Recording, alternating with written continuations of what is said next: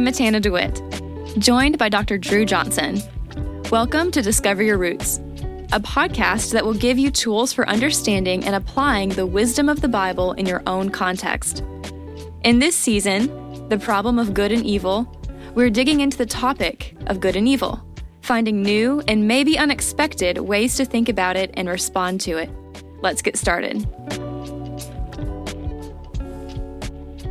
In the episodes of season two, The Problem of Good and Evil, we discuss some heavy topics and instances of evil that can be disturbing, especially for those who've experienced related trauma.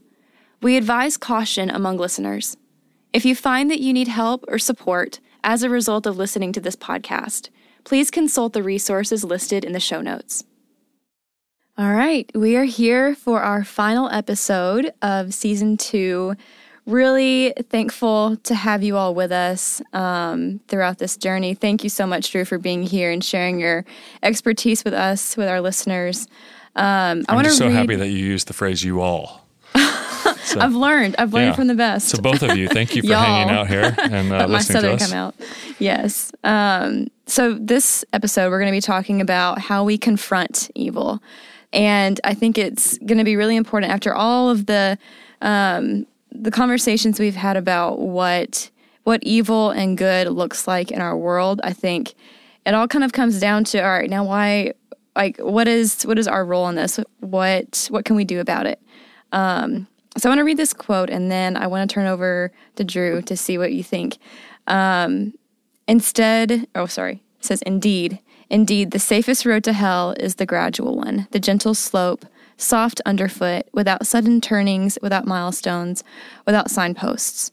So, what does this mean in light of what we've been talking about? Um, what do we do with this?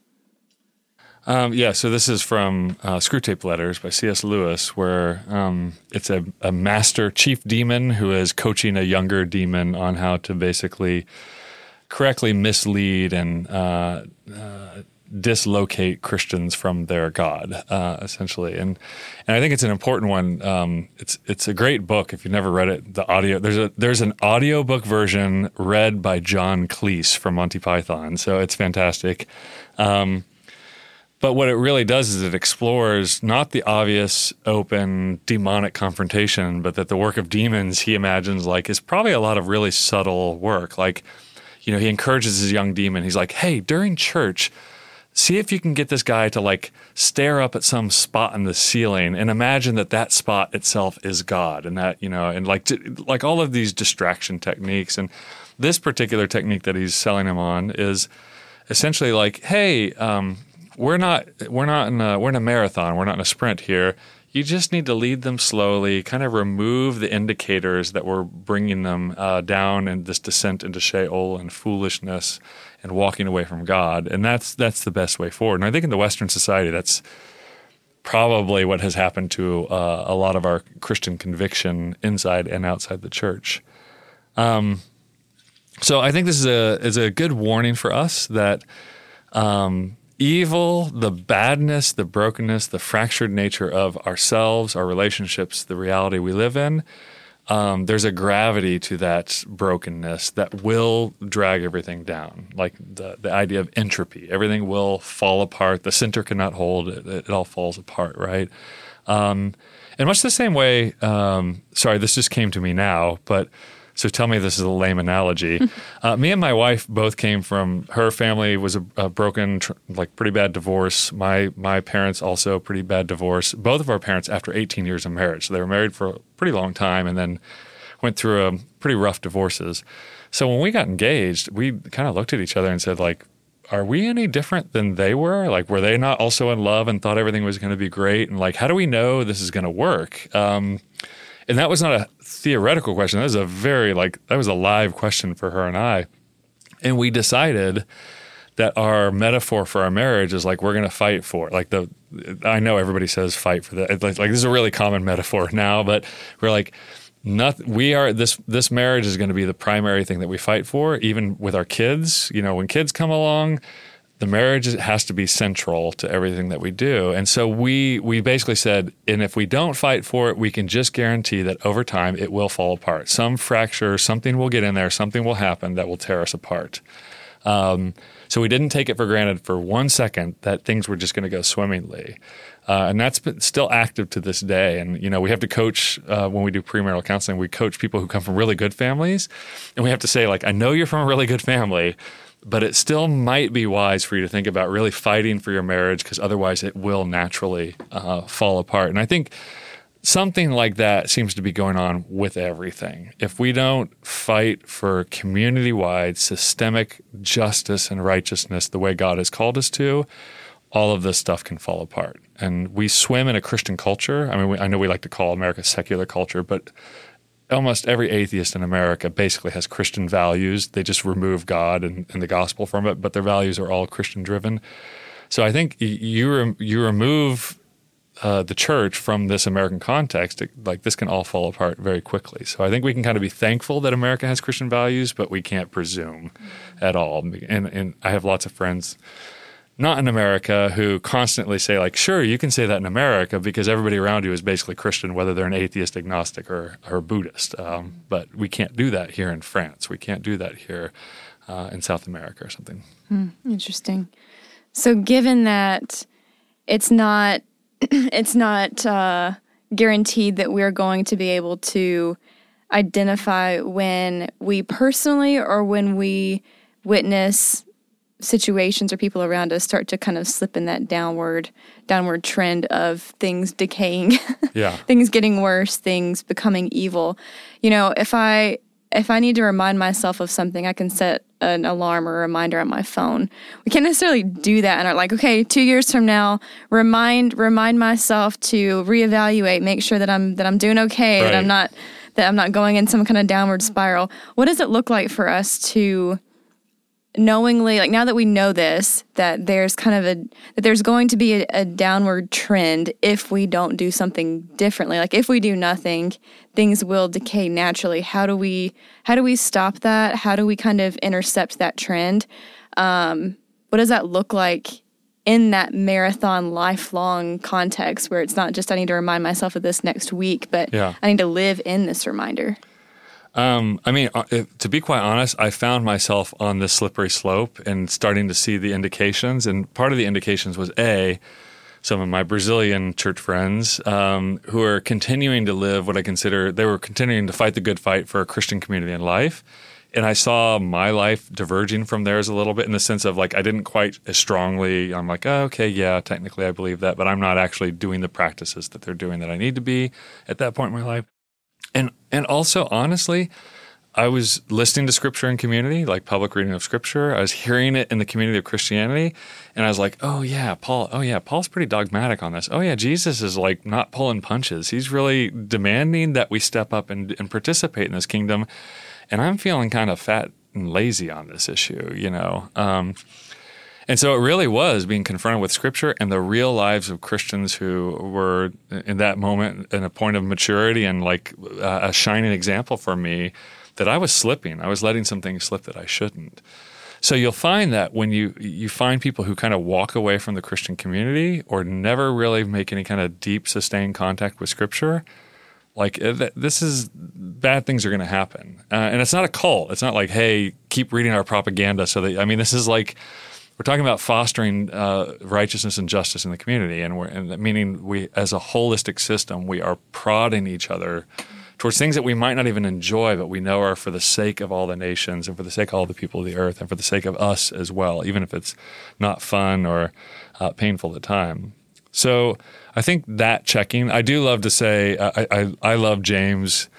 Uh, I don't remember. Somebody reminded me they, they you know, somebody very casually said, like a student or somebody said something like, "Well, I still believe in Jesus," and and uh, I was telling a, a, a, colleague, and they said, "Oh, so they have demonic theology," and I was like, "Oh, that's a great way to put it." He's referring to James, where James says, "Oh, you believe Jesus is Christ? Great. So do the demons, but at least they're afraid of him," you know. And so going back to that episode where we talked about what are we afraid of, like you do have to have some fear of God and a healthy fear, like you have a fear of firearms. You know, if you've ever fired a gun, you should have a healthy fear. If you handle snakes, you should have a healthy fear. Uh, and sometimes be like pooping your pants afraid of him, like that he he will judge you, right? Uh, Ecclesiastes ends with, "Hey, we can't really know much of it. I mean, we're really uh, we're, we can be faithful, but we're not going to figure this all out. So what do we do?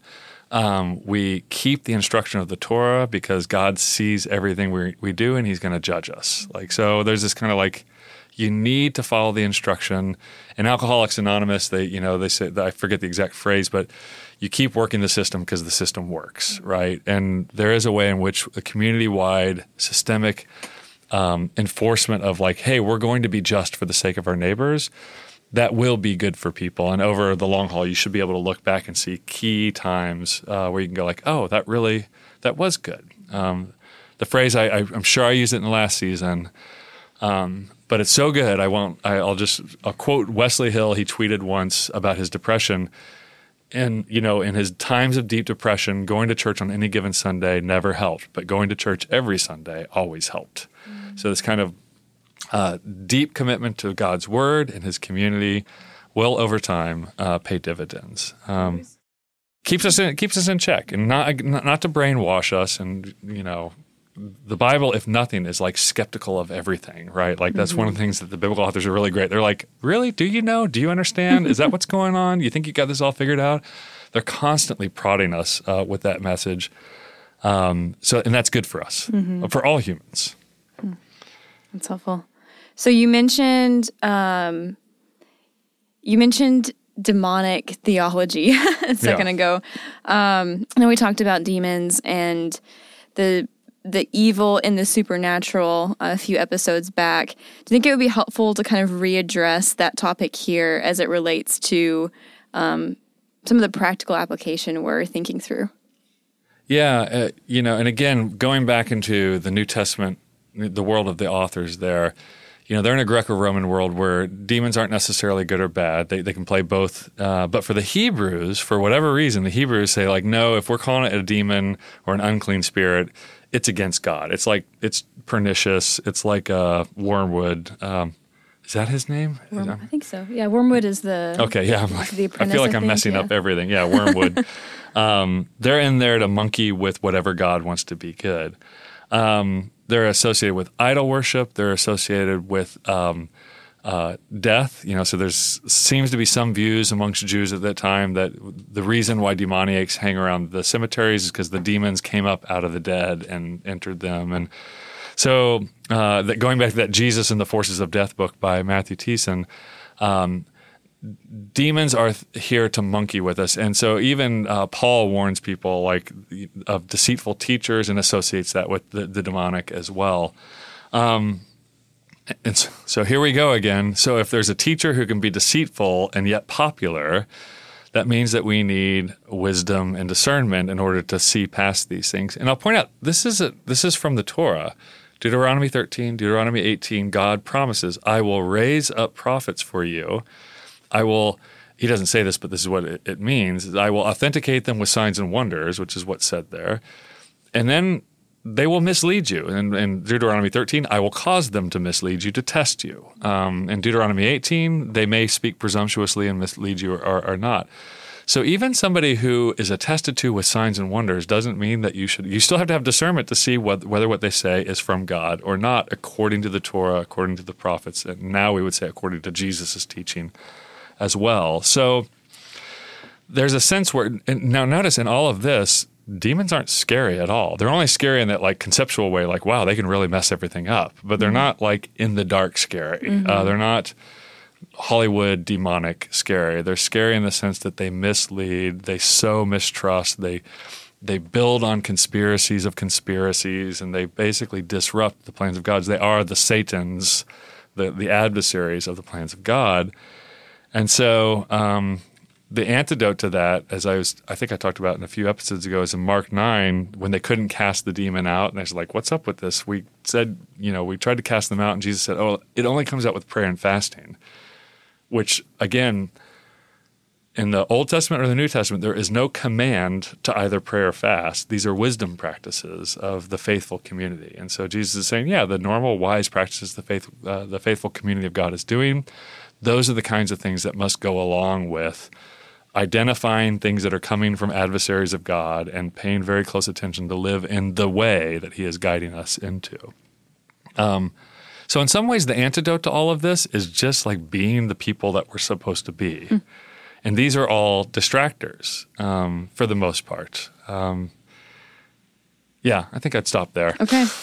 So, the antidote to the the scariness of demons for one, but then the downward, like the the kind of looming downward trajectory that we're all susceptible to is just I think what I think you said it in the previous episode, being the being the force of God's righteousness in the world, like building the righteousness of God. It's less of what we're what we're doing wrong or what we're not doing, but focusing on like what has God called us to do? Are we are we doing that thing? And that yeah. almost being like the insulation against against the decay, against the evil. Yeah, and it's not an infinite series of, of, ethical decisions that we're to be. It's the kind of people that we're supposed to be. You know, in the way that you talk about virtues, uh, a lot of people talk about he's a virtuous person.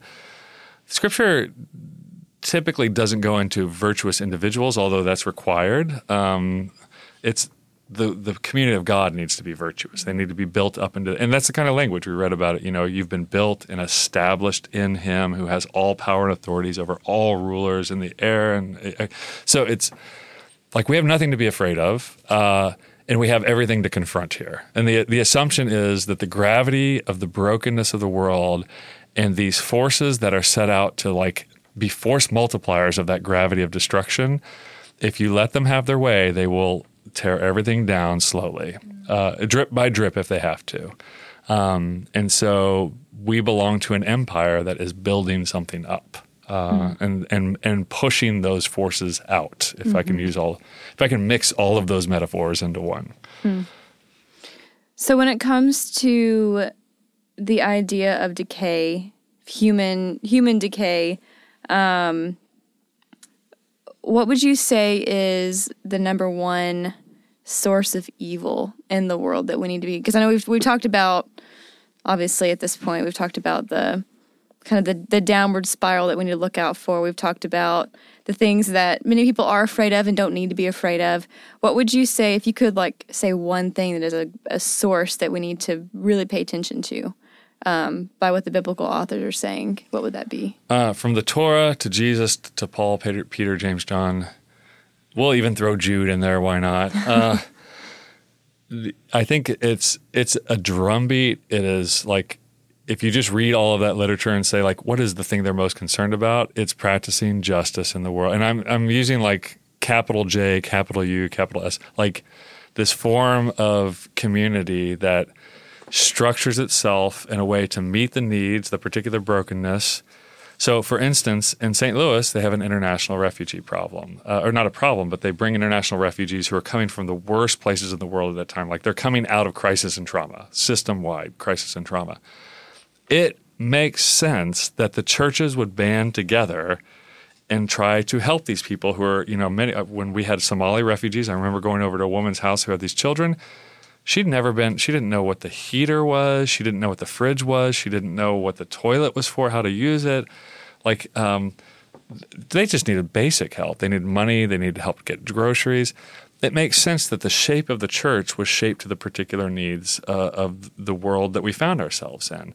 And that as that world changed that we changed the shape of, uh, of the church and the way we uh, help people out. And we, you know, and it was one of those things where just like, these are the people who God is sending to us, right? Um, in many ways, it was weird because you don't need to be an international missionary in St. Louis at the time, or Minneapolis is another city. I think Louisville was another city like this. These were ch- cities chosen by the U.S. government to bring these refugees into.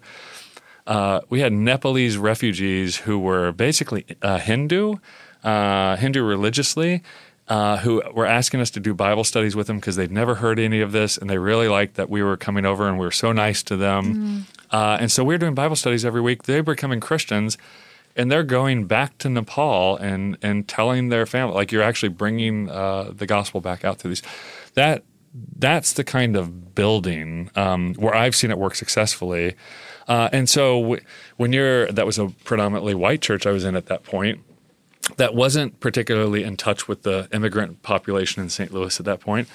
All of a sudden, all these people in church are thinking about immigration law and, well, what does it look like to treat an immigrant uh, equitably, even though they have no constitutional status in the United States? So, like, all these people who have never thought about a lot of these issues are now thinking through it because they now know this family that they've come to love and they know their children and they're trying and they're thinking about oh the St. Louis public schools because I now know this family I now see how bad the school system is because I live out in here in the county with the night schools uh, and now I'm confronted by all these realities that I knew were there but I didn't really touch and so they're engaging their own city in a new and different way and trying to think about oh what does justice look like where I live and these are people who wonderfully were wonderfully generous. Were, were, would take two weeks of vacation a year to go to other countries to build orphanages. So these were very giving, good Christians who wanted to help, and didn't realize all the ways in which they could bring that justice in their own backyards. Um, so those are the kinds of images. And and again, I had the the I have the benefit of getting to actually witness all of this stuff unfolding over years when I was a pastor and saying like, oh, okay, this is the kingdom of God uh, being established here. Um, there's no like that comes with all kinds of problems and thorny knots and cultural issues and like I also got we all got horrible dysentery from one of these families that made us something to eat and drink and like they brought all of their bugs over with them, you know, like whatever bacteria they had in their system, we all got it, and we all got super sick, just like you would out on a uh, on a missions trip to another country, right? So it comes with all of that. Uh, but for the sake of this this woman and her children, we all willingly got dysentery, uh, which was easy the first time. We didn't know it was coming. When we came back over and she served us again, that's when we kind of looked at each other, and I was just like, "Okay, I'm the pastor here. I guess I'll I'll eat this one because it would be rude to turn down, right? Yeah. And so, okay, here we go, round two, dysentery. Um, we're doing this again. But but there's a weird way in which this becomes a joy uh, for the community, and that you know, and so when Paul talks about built up, established joy that surpasses all understanding, he's not talking about happy, slappy, crappy Christians. He's really talking about people who are doing the hard work. Uh, I think that I mean that's my interpretation from my experiences in the church when they're doing when they're firing on all cylinders on these fronts. Hmm. Would you say that's what pursuing the good looks like? Are there any other examples of what pursuing the good would look like in that sense? Um, yeah, I mean, I think there's some ways in which general good. So I get really excited. I have lots of students who've gone on to law school. I, I love writing letters to law school because I don't know anything about law school. I'm like, I was your Bible professor, but I'm writing to Harvard Law, and I've had a couple get into Harvard Law oh. and, and finish. And I get really excited when they say, I'm doing family law, I'm doing immigration law. Mm. Like, I'm like, oh, you're never going to make money. Mm. it's like, oh, so you like taking a vow of poverty, right? um, or one who went to Harvard Law who's probably going to do great, but he's already dedicated. I'm going to take so much of my time and do pro bono for specific cases. Um, there's or that go to Washington D.C. and work on policy for people who work on incarceration policy. Like um, these are people who have all the opportunities in front of them. They're brilliant people who have have lots of privileges that have got them. They've worked very hard. They've gotten to these positions, and they've dedicated themselves uh, to making sure that, uh, kind of as a nation, wherever we can, even as a body politic, we can make sure that we're not abusing and disabusing people that um, that shouldn't be. Right. Um, so and I think you could think about this whether you work at a printing factory or you know whether you work at a fast food uh, service place like there's ways in which you can help the people around you as an individual uh, and as families. Um, and it, really it is basically just saying we're going to do this. God help us develop the imagination and the wisdom to see what is needed where we're at. And and also I, I always tell people who are delving into this for the first time i'm like and treat everything as a trial. Like you know you might not get it the first time or you do you set off to do this one thing and then you realize you had you didn't understand anything about what was actually going on and now you need to do this other thing. So trial and error and uh, people will not hate you for doing trial and error where you're really genuinely trying to help and buffer uh, against um, people being mistreated or exploited. Hmm. that's helpful. It's interesting you mentioned that you know the concept of justice is so important throughout the Bible. And if we could focus on one thing whenever it comes to pursuing the good and um, and eradicating evil and in pursuing the good as best as we can that it would be that and i think some people may whenever they think of justice think think only of like law you know Right. like addressing theirs. yeah, Yeah. right. Um, it's interesting as I have seen more, especially in in the Hebrew Bible, of what justice looks like. It's so often just like lifting people up at, Yeah. at personal cost. Yeah. like when it costs you something, you lift up the person next to you, um, which is something that any of us can do wherever Yeah. we are. Yeah, I, I love saying the first because Paul I think plays the Torah sense of justice out in First Corinthians. So think about like a really weird context. If you know the church of Corinth, there's all kinds of crazy stuff. Sleeping with their stepmom and getting drunk. The rich people are getting drunk and um, like so he's dealing. And there's a chaotic kind of charismatic uh, service going on there. So he's got this really weird system. And Paul looks into that and he's like, you are not unified. Um, and so everything he comes back to, don't do that. It sows disunity. Um, and then right alongside disunity, he says, uh, he basically keeps repeating this theme of take the loss. Like someone wants to see, like take the loss. It's better to gain them as a as a friend or a brother, right? Take the loss for the sake of unity. Take for the loss, and that's within the church. Um, and I don't think he thinks that that should be the mentality just facing into the church. I think he thinks that there should be some of that facing outward as well. For the, that um, that lifting people up for uh, willing to take the loss. I think that's a, a great way to put it. In fact, I'm going to steal that from you because I think that's dead on. That's better. that's better than any way I've put it here so far. I should also point out, which this is obvious at this point, but it's worth saying out loud. This isn't about personal piety. This isn't about my own personal spiritual life. Again, it's the soccer team that wins, but the individual players need to play their part, which means they need to be reflecting on, hearing, engaged, and like as an individual, we need to be playing our part. But the biblical authors are talking to the soccer team and the coaches, right? Um, and saying, y'all need to work together. You all have to play your, your role. What good is a soccer team with a goalie that's a narcoleptic goalie? No offense to narcolepsis out there. Uh, like you just fall asleep uh, randomly, right? Um, you all have to play your part. You all have to do your, your, your bit. And I think what American religion, and, and including the American religion of Christianity, but the American religion is all about me and my per- personal spirituality. So if we talked about the number one thing we should be doing is building the sense of justice that you just described so perfectly, uh, the number one thing we shouldn't be doing is building my own spiritual uh, spiritual piety, my own spiritual life. We should not be building that. Our own spiritual life should be built in coordination with the community. It's a it's a result of the doing. The Yeah. Yeah, we don't you, we don't set out to spiritually form ourselves. you work out with the team, like you mm. stretch and you train with the team. Mm. I lo- I've that never used a said. soccer analogy before, but I'm liking it. It'll break at some point here, but so far it's holding tight, so I love it. Do we have any any more scriptural examples that we could add to this conversation just to kind of flesh out the ideas more? Um, I mean, I think we going back to that what probably seemed really controversial at the beginning, but less so now. This idea that God does evil, that God judges, that He brings evil to bear on people. Uh, sometimes people wrongly interpret it as evil, and they later interpret it as, uh, "Oh no, it was for the sake of this other thing that I can now appreciate." Um, but we do have to, like, big picture, acknowledge whether we like it or not, God is love, but Jesus constantly, in fact, I think it's true that he talks more about the judgment that he's going to bring, which in Old Testament terms, we would say it's the evil, the, the ra, it's the bad stuff he's going to have to bring as a part of judgment. Um, so it's carrot and stick. You could be this thing, but if you refuse to be this thing and you turn into this other kind of thing, it's not going to go well for you. You're not going to be able to stand when the time comes where you're held accountable for uh, what you were supposed to be and that that as often as uh, okay, forgive me because some people think Calvin is this particular person, but Calvin was a pastor in Geneva. Uh, here, I'll say Jean Calvin. He was this pastor in Geneva.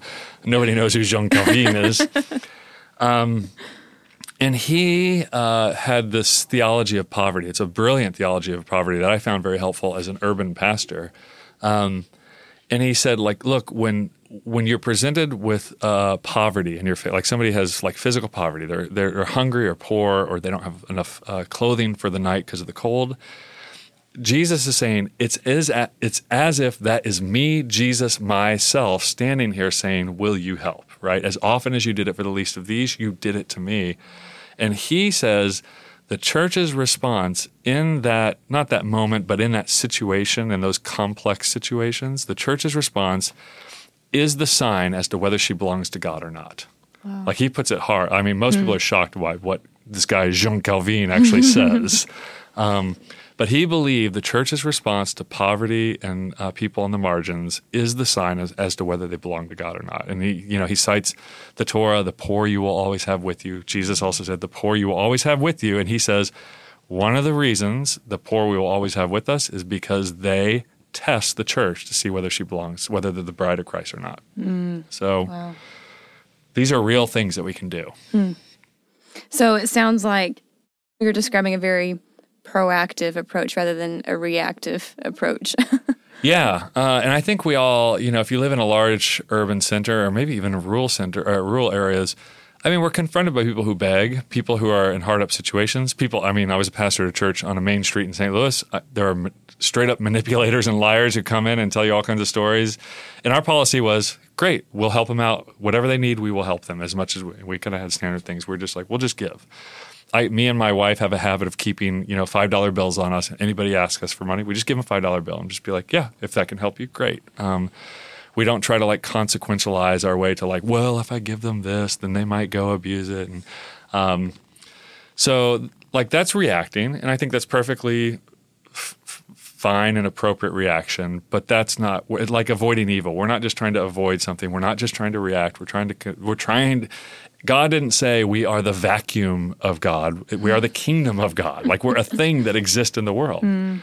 Um, I have a story, but I'm going to leave it off the side because it's too long. But it's oh, interesting. Go read. go read the uh, not the Gospel of Thomas, but the Acts of Thomas. It's pseudepigraphal. It's not. It's probably not true. Wait, can you define that word for us? Oh, uh, pseudepigraphal. it was written well after the time of Thomas and the disciples. It's okay. probably written in the two or three hundreds. It probably has some hints of truth. It's the story of Thomas going to India Okay, I'm going to tell the story. Okay, tell the story. it's a short one. He goes to India. He's a carpenter. And, and we actually know that there's like some historical truth to this because the, the gospel seems to have gone to India very early, very extremely early. There's archaeological evidence for this now as well. Um, so he goes to India and he works with King Gundafar in the Punjab re- region, and, and, he's a carpenter. And he tells him, "Hey, I'm, i can do. I've come from this area. I can do all this." There. And he lists out all the different things that he can make, all the kinds of walls he can build and stuff. It's it's fascinating stuff.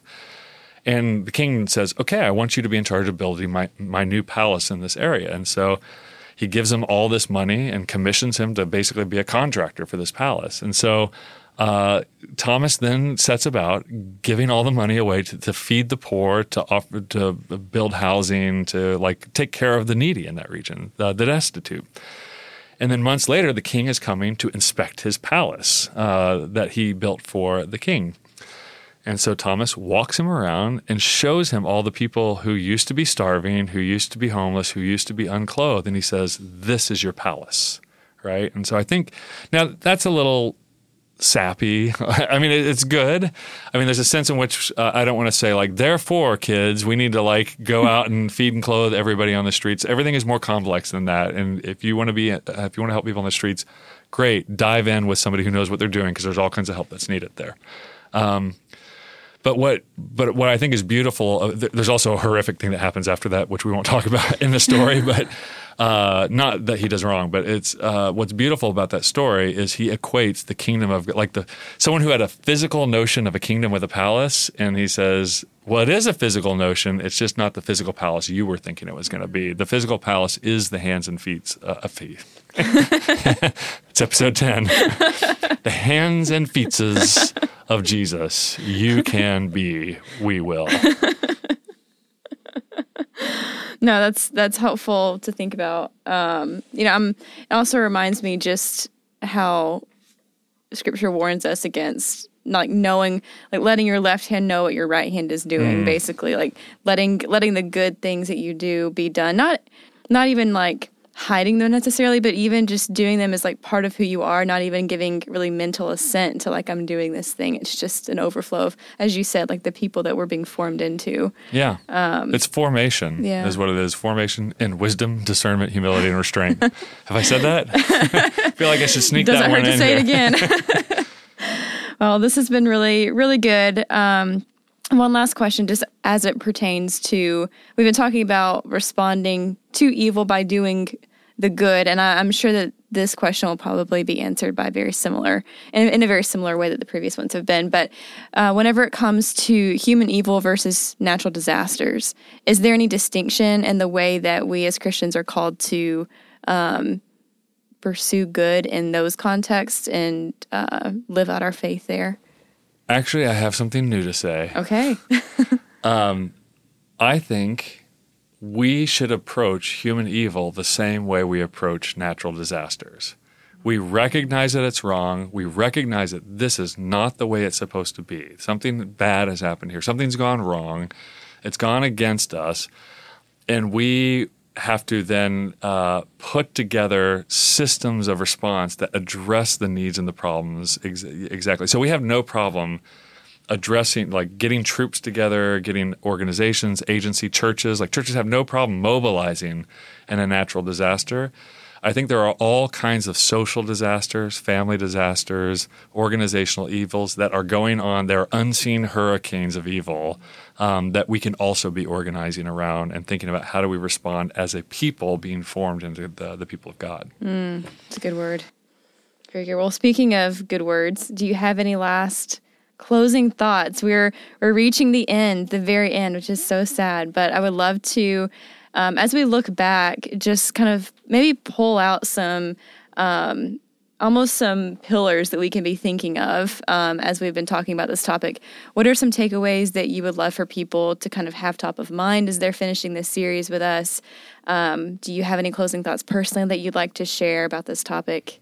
The floor is open.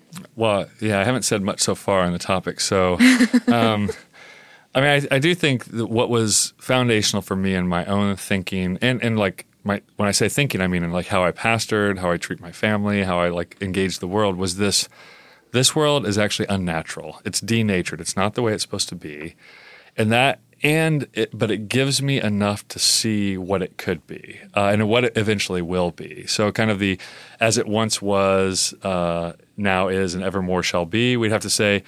It, it once was in a, in a nice, functioning, well oriented, good uh, fashion it's now broken, but it evermore shall be renewed. And part of what Jesus is doing, I mean, a lot of the provoking that Jesus is doing is saying, Do you not understand that this is not the way it's supposed to be? And there is this other way. Like, uh, should you know, should Jesus heal somebody who's crippled on the Sabbath? And he's like, Do you do you not understand this is not the way he was meant to be? This is not the way anybody will be in the new heavens, new earth. I mean, he's really like perplexed at the fact that they haven't grasped this one simple principle. Um, and then, even more, he brings along people and he trains them to participate in this new way of being a community that uh, will give hints of the way that we all will eventually be, right? Um, and so I think that's encouraging. It's it is um, it's something that children old people, people with dementia, uh, people of any race, color, or language can participate in. It's not exclusionary. Um, and so for me, I'm just excited that people participate. I also, you know, I, I, wrote an article on conspiracy mindset and kind of talking about why the biblical authors don't like conspiracies and they think that they're they're problematic mm-hmm. you know, Jesus saying, you know, you're going to hear rumors of war and like, don't listen to any of that, mm-hmm. right? So he doesn't say, here's the skinny. He says, don't, don't even bother listening to that, right? Don't waste your time. But the prophets actually do say, well, there are certain conspiracy theories that are true. Like wherever you have people with power or wealth, there will be a temptation, not that they will do it, but there will be a temptation to increase their power and wealth, which would usually happen in exploitation. And I'm not repeating Karl Marx here, I'm repeating much of the prophets. Mm-hmm um, there's a sense in which they don't say it, it doesn't have to be the case. I know lots of wealthy Christians that are like fantastic with their money. I mean, they use their money and their wealth as in the kingdom of God exactly as they should. Jesus relied on wealthy people who used the, used their money to help him establish his kingdom. Um, so it's not that it's necessarily a problem, but they, they highlight it's going to be a temptation for people. That's going to be their temptation. It's going to be a temptation for some people to steal. It's going to be a temptation for some people uh, to get addicted to various substances. Um, so these kind of like, I think at the end of the day, I hope everybody has heard that we've opened the door. You know, we kind of closed the door on the scary demonic evil and said, like, okay, that's a real thing that we need to think about. But the really scary thing is the everyday normal evil, like the banal, you know, the the simple evil that we can kind of breeze past, uh, which is essentially can be the road uh, that the demons are walking us down and removing the signpost, and then the next thing we know, we've kind of forgotten about God. We've ended up completely focused on ourselves. Uh, which means we don't care about God, we don't care about neighbor, we don't care about stranger, we don't care about uh, the fringe. Um, and that's basically the worst place we can get. Uh, I think it's also good for Christians to check themselves lest they wreck themselves. And if you, I mean, if you're in a situation where you're like, yeah, me and my church, we've never cared. We've never even thought about the vulnerable in our community. We've never cared for them. I mean, I think that's a great place where you say, like, well, are we a community of God if that's not how we think about the world? Um, and I've, I would guess that you are. if you're asking that question sternly amongst each other, then you probably are. And you just need to start thinking about what is God calling us to, and how can we, how can we participate this thing that is net, that is the sign as to whether we are the bride of Christ or not. Mm. So. Those are helpful. Thank you for um, for sharing those kind of final thoughts with us. Um, we're so thankful for all of you who are listening and who have been joining us throughout these last 10 episodes. We'd love to hear feedback from you. If you have questions, if you have thoughts and comments, um, you're welcome to email us at foundations at passagesisrael.org. Uh, we'd love to hear from you and we welcome you for the next season that comes out. We hope to see you again. Um, until next time. Thanks for listening to Season 2 of Discover Your Roots The Problem of Good and Evil. To find more resources like this, subscribe to our newsletter at passagesisrael.org forward slash foundations. Again, that's passagesisrael.org forward slash foundations. You can also follow us on social media and learn more about Israel and the Bible at Passages Israel. If you enjoyed this episode, feel free to subscribe and leave a five star review. Until next time, I'm Matana DeWitt. Thanks for listening.